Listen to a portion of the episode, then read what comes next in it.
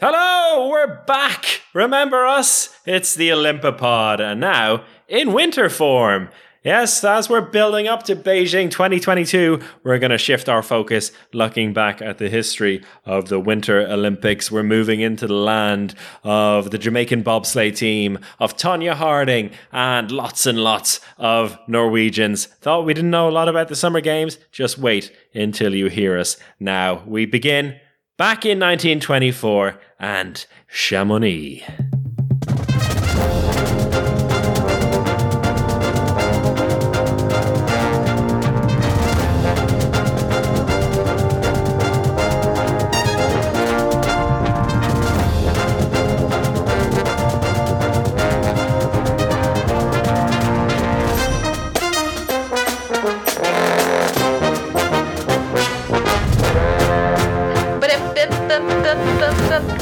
Hear that tune again. Hello, Ruth. We're back. We're back. Um, after about six weeks of us saying that we were about to do this, um, we uh, didn't. But that's okay. Some things you can't rush, and our genius is something that can't be rushed. but yeah, we had a bit of winter sports already at these games. Oh, we have talked about it because, uh, of course, 1908 we had a bit of skating but um, there was fierce opposition to the inclusion of uh, official Winter Games in the Olympic schedule um, because of those pesky Nordics who wanted the Nordic Games all for themselves. Yeah, they sure did. And uh, the Nordic Games was brilliantly uh, an effort to bolster uh, Swedish sentiment and tourism, which is, of course, why you do anything. And the Nordic Games, um, well, they were they were basically the Winter Olympics before the Winter Olympics were the Winter Olympics. They uh, didn't necessarily just feature Nordic competitors, and uh, they had snow and ice related sports, and also a bunch of cultural events on the side, like theater, opera, and uh, Swedish folklore. So yeah, it was a, it was a great uh, it was a it was a great uh, Swedish tourist uh, boost, and my research into the Nordic Games, which began in 1906. Am I right? Yeah. Sure. Yeah? No. Yeah. Uh-huh, no. 1901, 1901, uh, and then 1903 and 1905, then every four years after that until 1926. Uh, one of the sports in 1901 was uh, skioring with reindeer. It's fantastic. I, I like I don't I don't even need you to explain. Like it's just it's just it's it's a very visual uh name. And yeah, that's brilliant. Yeah. Um I know I want horses out of the summer games, but let's bring back reindeers to the winter. Oh, yeah. Well, uh, they also had ski jumping, downhill racing, cross country skiing, skeleton, back then, which uh, as as terrifying as that seems nowadays, God knows how terrifying that seemed back in the early uh, 1900s. What was uh, the mortality rate? well, well, we'll get to mortality. Well, not no mortality, but uh, the injuries later in the podcast. I'm pretty certain. Also, uh, figure skating, hockey, which uh, was the term used for bandy as they play it up around these parts, and curling uh, they also had some non winter sports in the Nordic Games like fencing, swimming, and long distance equestrian ride. Hmm. Um, one of the interesting things was in the 1912 Summer Games, uh, Stockholm, the organising committee refused to have any winter um, events because they claimed it couldn't host any due to the lack of facilities. they actually said that. Yeah. that is hilarious. Saying as saying as the actual like uh, uh, traditional home of the Nordic Games was Stockholm. Yeah. Um, they said they didn't have a mountain, which you know, fair enough. But you know, it's not the first time that some of the events have to be t- taking place somewhere else. yeah, and, and they really did try hard to to keep winter games away, but the Nordic Games didn't actually grow to the extent that they hoped it to. And uh, it was really Viktor Balck who was the uh, driving force behind it while hilariously also being the vice president of the IOC at the time. and it was the, the Norwegian Ski Federation uh, in 1914 who uh, started to offer the, the prospect uh, of the Winter Games and, and breaking away from their fellow Nordics. And uh, they supported the idea of actually having a Winter Games in conjunction with the Games in Berlin in 1916, which, well, didn't happen for uh, very obvious reasons. And if you don't know those obvious reasons, listen back to the 1916 Olympipod. Exactly. Uh, do you know who loved winter sports? Pierre de Coubertin. Pierre de Coubertin. He, he loved it almost as much as he hated women. Um, he just felt they embodied the true amateur athletic nature of the Olympics, calling them so pure in their sporting dignity. And he got his wish and also his whim for France to host this week of cold sporting triumphs. Um, not at Olympic Games in 1924. They'd have to wait a year to be retrospectively called the Winter Games. It was just then a week of fun and frolics in the snow and ice. Well, was it though? Was it? Was wasn't, that not just no. part of the, Was that not just part of the the whole uh, play with the Norwegians to screw them over? I couldn't possibly comment, Chris. because Norway actually wanted to have the both the summer and the winter games uh, for 1924. Uh, before they decided actually that would demand too much of their community, uh, the athletic community. Uh, France were happy to take it on, both of them in different parts of the country. And um, then all of a sudden, the Skiing Federation in Norway, which had uh, previously been in support of it, uh, changed board. And all of a sudden, they supported the Swedes in being against it. And they were, um, they basically only took part in the week of Winter Games because the French agreed not to call it Olympic. However, if you have a look at any of the film footage or pictures, you'll see Olympics everywhere. And uh, it's just advertising, Chris. It's just advertising the Paris Games. Yeah, precisely. And uh, yeah, so the Norwegians, although they hammered everybody in every competition almost, uh, were not very happy that uh, they had the the carpet pulled underneath them. Yeah. Now you say France was ready, um, but Chamonix, one of the first issues they had to address was that the resort town had uh, three thousand hotel beds, and they were expecting twenty to thirty thousand visitors. Um, I've not really been able to find out how they did manage this. There's a lot of talk of like asking private households to open up their doors. They push um, beds in hallways of hotels, and the the best thing that they did was they had a uh, train that went straight to Chamonix, and they also had uh, twice a day shuttles from towns nearby. Okay, That's a lot of people. A lot of people. Well, they were expecting that many, or that many actually showed up because the gate receipts were very uh, disappointing in the end. Well, so the, ga- maybe the, well, the gate the gate receipts were okay. Um, it's just they were all free tickets, and you well, know- then there's no gate receipts. Uh, like you know, I, it's it's considered a great success. This uh, Olympics, as long as you don't uh, take into account the financial aspect of it, which was a complete and utter failure. And I don't know. I'm not going to comment on whether that's foreshadowing uh, every future Winter Olympics. I don't know, Chris. I don't know. And we actually don't know. We'll find out as we go. what was your favorite of the games? So maybe we should run through because there's not an awful lot of ac- actual Winter Olympic competitions uh, in the present day or back then. So let's have a quick Which, do you know what, through. Chris? There's a lot to be said for having a tight schedule. Do you know? Yeah, Just nice and tight. is that how you feel uh, a few months after these uh, summer games? No. well, no, but no, I, I would like a tight schedule in terms of the number of sports, but, you know, also have 10 more days of weightlifting, you know? Yeah. Yeah. Yeah.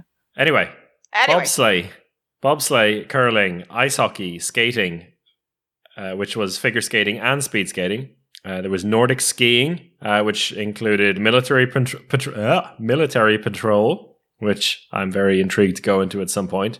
Cross country skiing, Nordic combined, and ski jumping. So short and sweet. Yeah.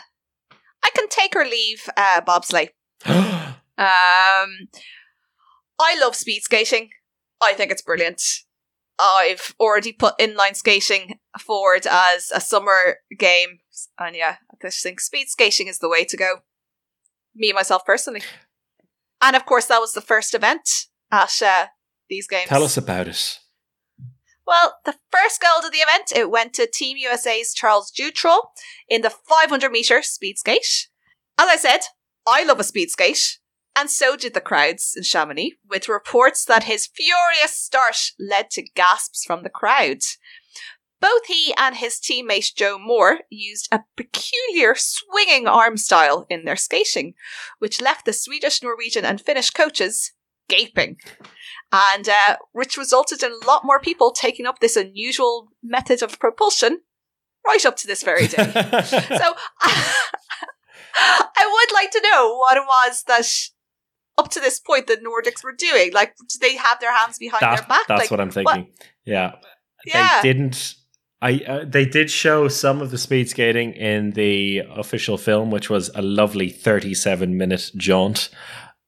However, I can't remember any very unusual ski, uh, speed skating styles, so maybe they just didn't include the incredibly slow Scandies. uh, and, uh, and Finns. Um, Nordics. Nordics. Um, I read in a Time article that he was considered so much of the underdog in this event. But then I went on to read um, on the Lake Placid Legacy site's homepage that Charles had never lost a race in his junior career, and that in the 1919 uh, Eastern Championships he won every single heat and race um, and set multiple records. He is a big hero in Lake Placid, Chris. They love him there. They love him. He died on the 26th of January, 1996, exactly 72 years after he'd won his gold on the, the 26th of January, 1924. Hmm. Uh, you, I just, on the speed skating and slow Nordics, as you corrected me, I think it's not fair to include the Finns in this. I think we're going to have to say slow Scandies because the person who won the most medals at these games was a Finnish speed skater, mm-hmm. Clas Thunberg, who won bronze in that 500 meters and then gold in the 1500, 5000, the all round men, and the uh, silver in the 10,000 meters. So not that slow. Not that slow. Yeah. And uh, well, I was looking at the Olympedia uh, bio for him, and they just say that he was an unusual character. Yeah, don't explain it. Do they just mean he was Finnish? Like, I mean,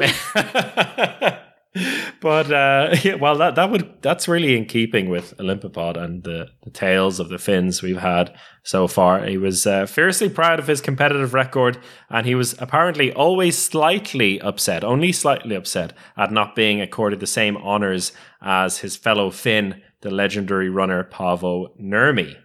So yeah, uh, the Paavo Nurmi on ice, but not loved as much. Um, yeah, I really am intrigued to know what was so unusual about him besides him being Finnish.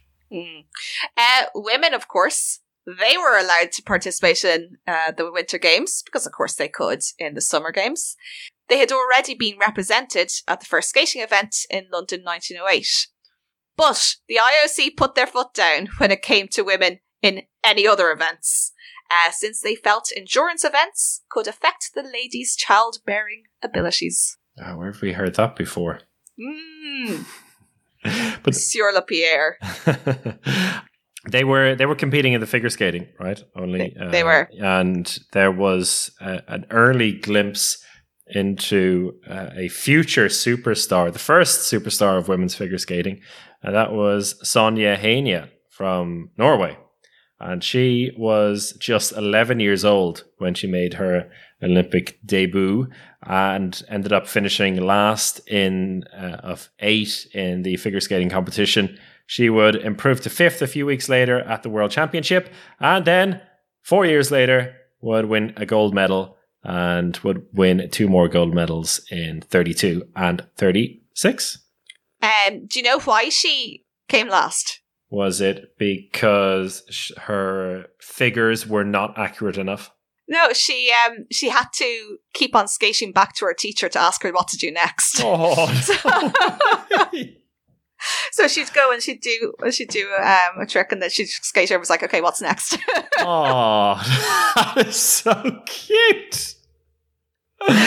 Uh, well, and sh- she'd go on to be a huge movie star, which we love in the Olympopod. yeah, it, it was the style at the time. What was she in? Uh, uh, Ruth. she wasn't in Tarzan, so I just Okay. stopped. Decided it wasn't for me. I didn't. um, okay, but there were a couple of controversies in the figure skating. tell me. Well, the first small controversy to mention is that Canada's Cecil Smith and Melville Rogers were assumed by the observing French journalists to have won gold, basing this entirely by the size of cheers from the crowd. Uh, so they went off and they started reporting that these Canadians had won gold. But unfortunately, Chris, that's not how points are calculated. And they had, in fact, placed seventh of eight. Um, so there had to be a few retractions in the papers.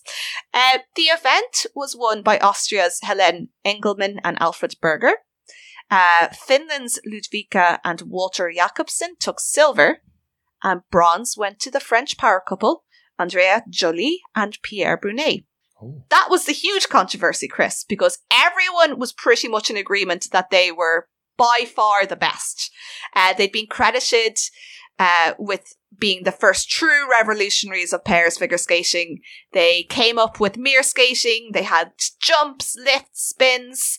But the judges in Chamonix uh, just thought that this was all too showy, that it was just a bit too difficult, and there were just too many tricks. So they were relegated to third.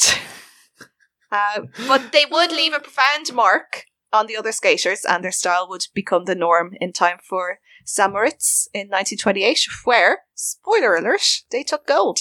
Hmm. And looking at the, uh, I'm gonna I'm gonna refer to the film every now and then because you know this is our only real firsthand visible uh, experience of these games. The only um, only saw when it comes to, or sorry, when it comes to the competition itself, sixty percent of the final score was the compulsory figures, which I think we definitely need to talk about because that is quite literally people having to create figures by skating. Figure skating, Chris. Yes. but, but not it's in the name. no, tr- I know it's in the name, but we're. I'm pretty sure not everyone listening to this would know that figure skating actually meant creating figures in the ice.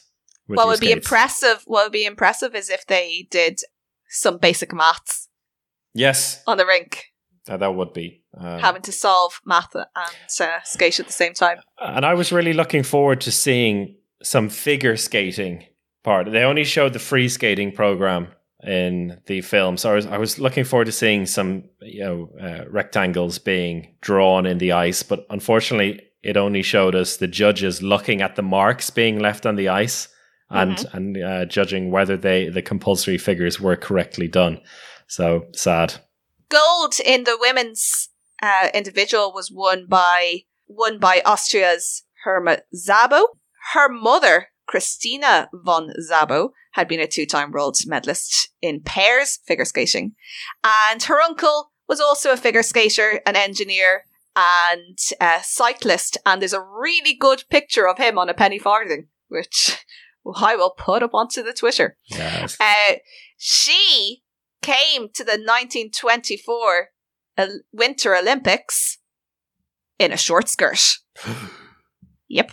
That, the silence is pure shock. I know, I know. Now, uh, even though Sonja Henie is credited with being the first to wear short skirts in competition, Mm. the person the per- the person who was doing it uh, was Herma Szabo. But actually, a- another uh, costume drama, uh, Joly and Brunet. Uh, Andrea J- Joly was uh, credited with being one of the first to wear a black dress during her routine to match her partners. Before then, uh, women had to wear white dresses.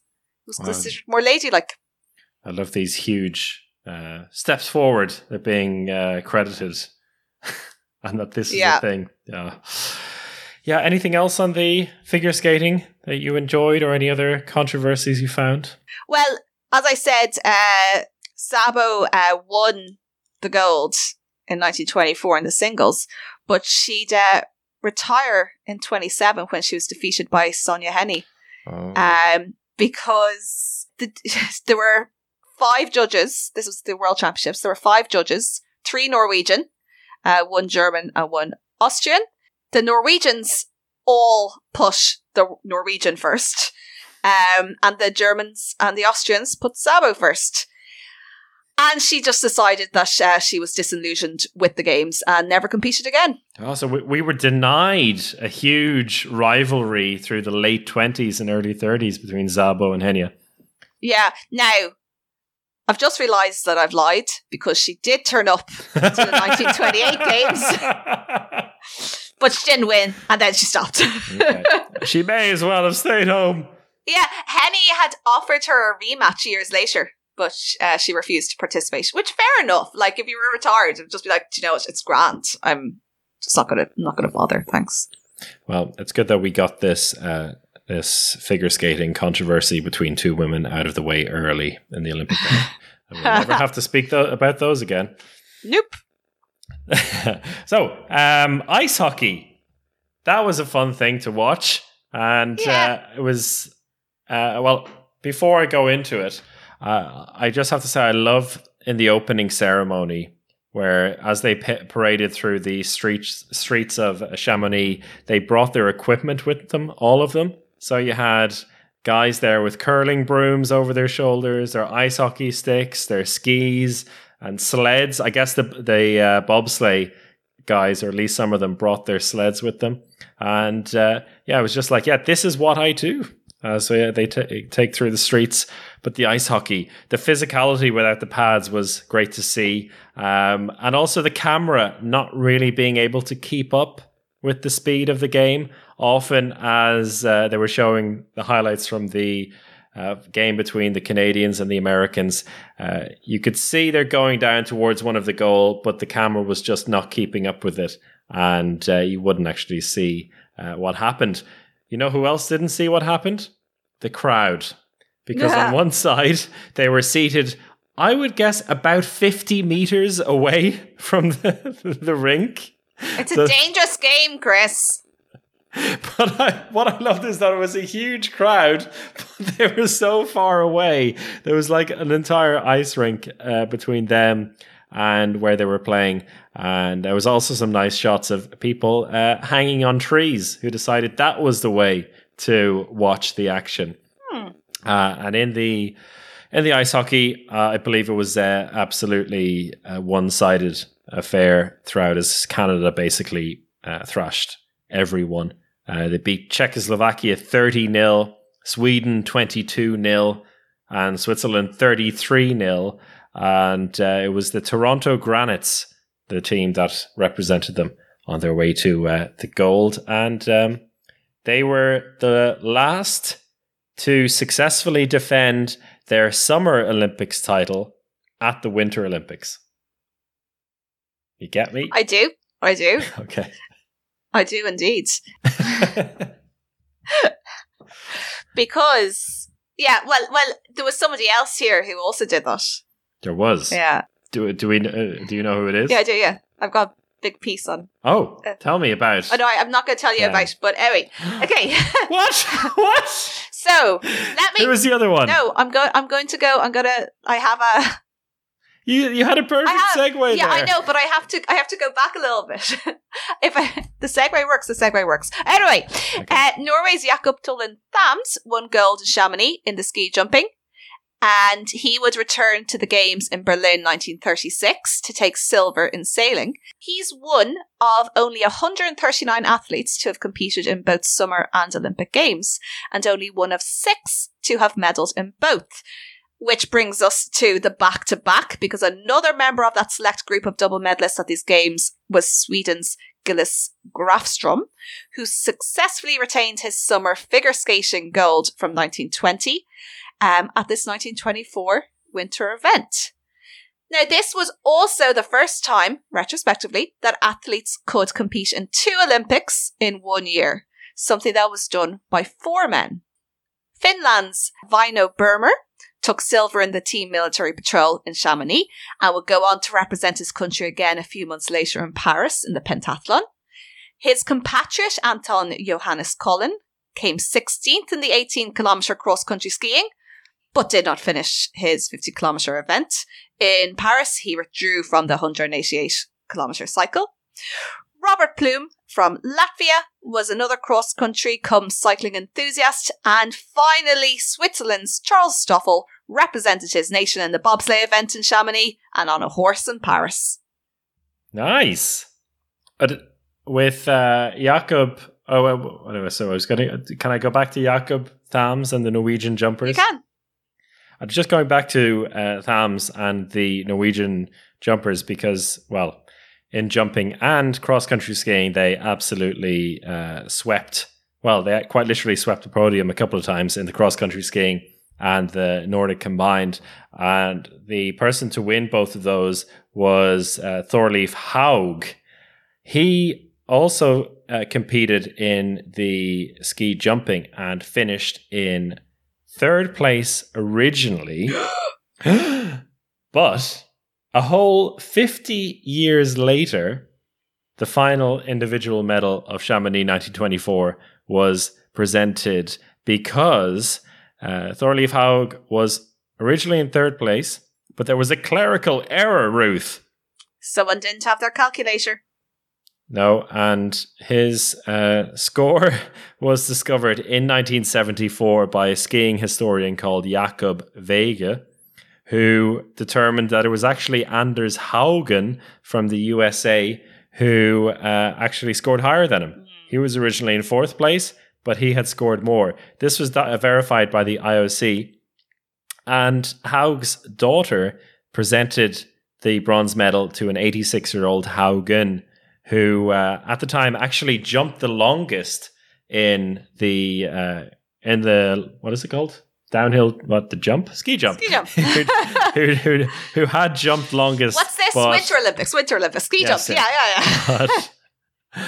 he had jumped longest, but was detracted for his poor style marks. Oh. And the thing on that is that really there was no style. You just had to go super, super straight. Both skis had to be uh, straight. There was no V uh, style, which I'm pretty sure we'll come to in a future Olympopod when that is revolutionized. But then it was all about going very straight. And again, I think we'll mention this a few times. If it looks terrifying now, just imagine how terrifying it looks in 1924. Uh, it really is, looks so, well, it looks so painful for those who fall. And I really liked in the film that in this and in the bobsleigh, they they cut at one point to a, a caption where in the ski jumping it says a spill. although although distinctly dangerous, only one bad accident took place: an American breaking both legs. Sorry, I'm not laughing at his pain, but yeah. yeah, and uh, in the the bobsleigh, then it was the Swiss second team had to pull up after a spill, in which one man broke both legs. so I love how, how identical both of these spills were, in that a man, not named in either case, broke both legs. Oops a daisy! Someone's lost a head! He'll have to be euthanized. Oh well. Oh dear. Anyway, we shouldn't Um, we shouldn't feel too bad for uh, Ha- Haug because he did also get two gold medals in the 18 kilometers and 50 kilometers. Oh yeah, Yes. Eh, he won the, and yeah, and another one. He, Yeah, he the got combined three. and the combined. Yeah, And the yeah, combined, yeah, yeah. So he he was a triple gold Yeah. medalist, um, And he was uh, dead by the time his medal got taken away from him. yeah, So at forty. Um, but he won the fifty kilometer event, which uh, in modern cross country skiing, I have watched a few times. I have to say, uh, particularly in the last year, because it is a big, big deal in Scandinavia. But it's you know it's it's quite a watch. You know, it's usually about somewhere between an hour forty five and two hours. The fifty kilometer ski. So you can imagine how just how long it took in 1924, and Thorleif Haug won it in three hours, 44 minutes, and 32 seconds, which is actually quicker than uh, some of the uh, the events to come in the near Olympipod future. But yeah, I think it, it, the Winter Games shows more so than the Summer Games just how far the uh, I guess the technology and the technique come in terms of the difference between times and lengths from the athletes uh, nowadays, contemporary athletes, and those in the, the first Winter Games. I'm not trying to cast any aspersions on Haug or any other of his uh, any other athletes in the event, but you know, not many cameras around. Would it be easy to cheat, Chris? In a fif- over fifty kilometers, you know, Very good, very good question, Ruth. And if I'm not mistaken, I think there was something around 3,200 flags leading them uh, on the way. So they, they knew exactly where they were supposed to be going. And there were checks at various points. okay. So they had to check in and say, yes, it's me at different points along the course. Okay. So back then they did have that in mind. Yeah. Okay, that's fine. That's fine. Well, then um, we we should move on to military patrol. Stay on the slopes. Yes. Tell me about the military patrol. It wasn't biathlon, Chris. I thought it was a triathlon. It was. That's what I'm saying. It wasn't a biathlon. Oh, I thought it, it was a biathlon, Chris. Sorry, do you want to try that again? No. Was it a pentathlon? no. Um. Yeah. So. Okay. What? What? What was A it? team winter sp- military patrol was a team winter sport. yeah. Team winter in sport. Yeah. the athletes competed in cross country skiing, ski mountaineering, and rifle shooting. Yeah. And uh, yeah, uh, it was contested between military units from different uh, countries. Yep. And yeah, it was 25 kilometer cross country skiing, rifle shooting, and I don't know how long. I guess the mountaineering depended, yeah, On with- how with somewhere between yeah, between somewhere between 500 and 1200 meters, and the rules were very similar to modern biathlon. Yeah. There were six uh, countries competing. Uh, Switzerland took gold, Finland silver, France bronze, um, Czechoslovakia came fourth, and then Italy and Poland withdrew because of bad conditions.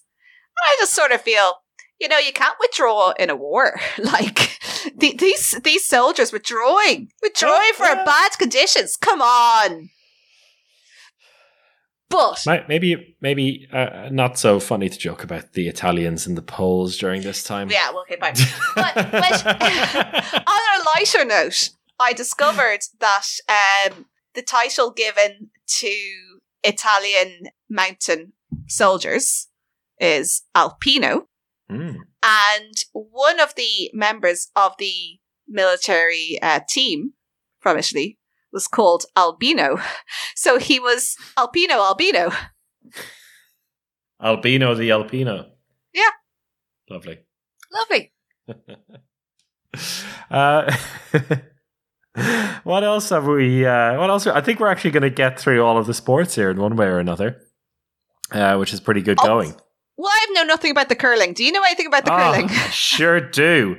curling, curling was actually a bit of a controversy uh, in its own way because it was not until 2006 that the IOC actually upgraded the golds that were won in 1924 from a demonstration medal to an official medal. So for some reason, everyone thought that curling was a demonstration sport. I guess in the same way that everyone who wasn't uh, the French thought it wasn't actually an Olympic Games at the time, and uh, particularly the Norwegians. So the IOC agreed to look into it after the Glasgow Herald filed a claim on behalf of the families of the team that won, which was an all Scottish lineup comprised of father and son, Willie and Lawrence Jackson, Robin Welsh, and Tom Murray. They hammered Sweden 38 7 and France 46 4 in the out- outdoor matches, which lasted 18 ends. Uh, they actually weren't allowed to defend their title, though, because curling was then removed from the games, or wasn't technically in the games, until 1998. What were they Shocking. doing? What were they doing? I'm not sure Like- I want to do these anymore. If curling's not going to be in it until 1998. Like curling is the reason we watch the Winter Olympics. Like Uh, by the end of by the end of this, by the, the time the Winter Olympics come around, we'll be in love with all of the sports. That's Yeah, why we're doing okay. them. Don't Sure. worry, listeners. so yeah, there's a little bit on the curling for you. good God, have we have we we have. We've Ah. we've done every single sport. Um Yeah, there you go. Um in the bobsleigh though, Hmm. Uh, six weeks after taking bronze for Belgium in the four man bobsleigh, Charles Mulder got a second bronze for his country in the European Ice Hockey Championships because there were no Americans or Canadians there. So, Ah, yeah, eas- easier, was- easier. Is that because it was called the European Championship? yeah, it was. Yeah, yeah. I mean, it's called the Eurovision, Chris. you know, it's not, doesn't necessarily follow. Well, I suppose there's there is one sport we haven't mentioned because at the closing ceremony, Charles Ah. Granville Bruce received a medal for mountaineering for uh, unsuccessfully going Well. to Everest. was was this actually India's one and only winter gold medal, Ruth? Because the uh, yes, it was there was a prize for alpinisme or mountaineering awarded to Charles Granville Bruce, and each of the it says each of the 13 participants i don't know if that's remaining participants those who uh, survived or were european um, how many of them survived i don't know uh, they were all presented with a silver medal with gold overlay but our friends over at olympedia uh, recognize this as a mixed team event and therefore have recognized four countries as having won gold for this Australia, Great Britain, Nepal, and India. there So if it's good enough for Olympedia, it's good enough for us. And India actually won a winter gold medal, which they haven't done since.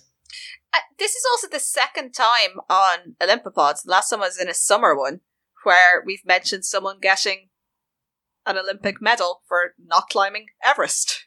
It sure was. And uh, if you haven't, uh, if you haven't listened to that, you're going to have to find it. Do you remember which one it was? I don't. No, no, I don't either. So please, listeners, listen back to every single Olympipod and tell us which Olympics that was and who was it that won.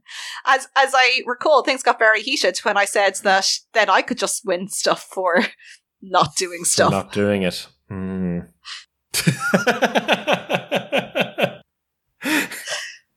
so, uh, anything else we should? we should. I think I I don't know. I feel like we've um, managed to alienate a normal number of either sports, countries, or people. So that seems a success in the Olympipods book. it sure does. what would you What would you have liked to have competed in? Um, not the bobsleigh. Not the that bobsleigh. like uh, I don't think I've actually said just how terrifying it actually looks, and it's. I think in one of the cases it could have been in the Swiss second team where they had one man who broke both legs. It was just like two two separate kind of uh, cores of the sled connected by pieces of wood and then those driving them actually had like a car wheel driving it and the, it just like the whole thing looked terrifying also the fact that the the uh, the the spectators were incredibly close to it as well, and there wasn't any real barriers. It was just like deep mounds of snow, uh, like built up into banks, and that was the course. So not bobsleigh, not ski jumping, a curling, I guess. Yeah, uh, yeah. I think that that would have been my jam. Uh, you know, watching the cross country skiing, they do some of the athletes do look a little bit like my first attempt of cross country skiing, which happened earlier this year. Which, by the way, I, I really liked, but it was terrible going downhill. I just can't go downhill. Uh, I like do go downhill, but also down on the snow. But yeah, they looked equally awkward. Um, so maybe give me a few years of training, and I might have been able to compete in 1924. Uh, but yeah, so the curling for now, cross country skiing in the future. Yeah, I could have only gone into the ice skating. Um, the figure skating. Figure skating. I, am sure. sorry, I'm sure you would skating. make some very nice figures, Ruth. What, Yeah. What's your favorite figure to make in the ice? Um, fourteen. Forty. Yeah. Now, I one of the things that's quite great about uh, a lot of the winter sports is that they're very practical. Like, I have to get over this snowy mountain. Okay, I'm going to have to ski. You know, like it's it is very pure in that sense. I do kind of wonder, like you were talking about the bobsleigh, like why did that happen? Who was the person who like picked up a skeleton and was like, "Let's see how fast I can go, and if I if you can go faster than me." And I know it's a very human instinct to see who can go faster, but like you're purposely like you've decided to create a sport con- just around whether or not you survive or something or not. I admire it. Don't get me wrong, I admire it. I'm just asking the question: How did this come about? Boredom. Oh yeah, I suppose we're in. Uh, Rich Norway. men being bored. yeah. Okay. Yeah. What are you searching there on the internet? Bobsleigh. well, for the you're looking for the the very first bobbing. Oh, Chris! uh, its foundation began when hotelier Caspar Badrutt convinced some wealthy English regulars to remain through the entire winter at his hotel in the mineral spa town of St. Moritz, Switzerland. Uh, he had been frustrated that his hotel was only busy during the summer months. By keeping his guests entertained with food, alcohol, and activity, he quickly established the concept of winter resorting. Amazing. Um, Oh my god, this Wikipedia article just keeps on getting better. Uh, so, by the 1870s, some adventurous Englishmen began adapting boys' delivery sleds for recreational purposes because, of course, they did. However, they began colliding with pedestrians in the icy lanes, alleyways, and roads of San Moritz. This led to the invention of steering means for the sleds. Amazing. No, so they then had the steering, which was all great, but they were still getting complaints from the locals getting knocked down by the skeletons and uh, bobsleds. So um, Badrutt took action. He didn't want to make enemies in the town, and he he uh, built the first. Is that what it says? Is it? What? the first what? And so he uh, his solution was then just he built the first natural ice run outside the town. Um, go. I am now. I, I can't believe I didn't research that for an actual an actual segment because that was brilliant. Yeah, but yeah, and uh, it was spot on. Rich people being bored. Yeah. In the winter, and I, I gotta I gotta research more of these sports for the next Olympipod, that's, Chris. that's a great idea, Ruth. And I, maybe I- there, maybe there's other interesting stories about the Winter Olympics. well, seeing as you're going to be doing some research into bobsledding now more that now that you've fallen in love with it and i'm pretty sure that was the one that you really wrote off at the beginning of this podcast so it's amazing to see your transformation in the past 40 minutes or so but there is a big um, there's a big mystery i've discovered from the film and that Mhm. was at the beginning of one of the runs in the bobsleigh there was a group of men wearing jumpers with what appears to be, and I find it difficult to imagine it's not, a shamrock on it. Yeah, it has And to I- be Team USA. Has to be. I, I, well, you say that, but there was no Team USA What? in the bobsleigh. So here are the here are the participants. There was Switzerland who won gold, uh, Great Britain's second team that won silver, Belgium bronze. Then there was France, their second team, Great Britain's first team, Italy, France won, Italy two, and Switzerland two. So they're all European. So I would have thought, yeah, America or Canada as well, but neither. And uh, yeah, so that if anyone knows why there were some bobsledders or people, group of people standing behind bobsledders wearing shamrocks, then let us know. Let us know. Yeah. Uh, but you did, uh, since we're we're on the subject there, Chris, you, you mentioned the uh, first Indian medal. Um, Ralph Broome, representing Great Britain uh, in that second place bobsleigh, was born in India. You know. Yeah. Yeah. But you know, I, I like as a fellow colonized country, you take what you're given. You know, But when it comes to Olympic medals, just just take them all if you can. Fair enough. Uh, so, anything else here? Like, there is nothing else, right? That So we're good- we're- Everything. That that is we literally did everything. But Chris, next time on the Olympipod, which we're it's going to be sooner than in six weeks' time. It might even Oh. be next week. It might even be next week.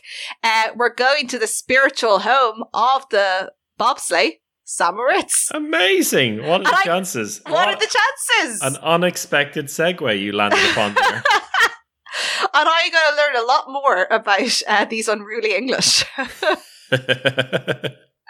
Brilliant. Look forward to it, Ruth. Uh, Take Right. us away. I think that was it, Chris. I think that was the take it away. I think we've led past it.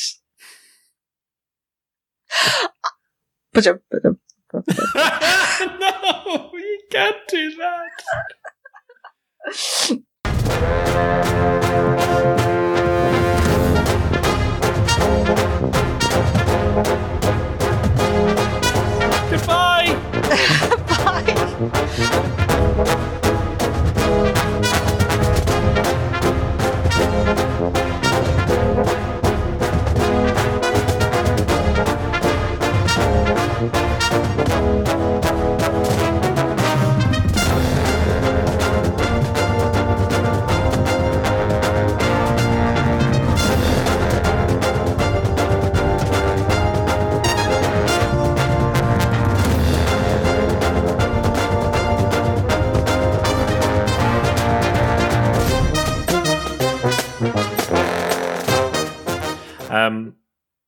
Just so we're on the same page before we start recording, the the, na- the name of the place is Chamonix. It is, yeah. Okay, good. Should, should we just should, should, should we Welcome to Chamonix. let's just let's just go for the entire uh episode calling it sham- cham- shamonics Chamonix. shamonics and see if uh, anyone calls us up on it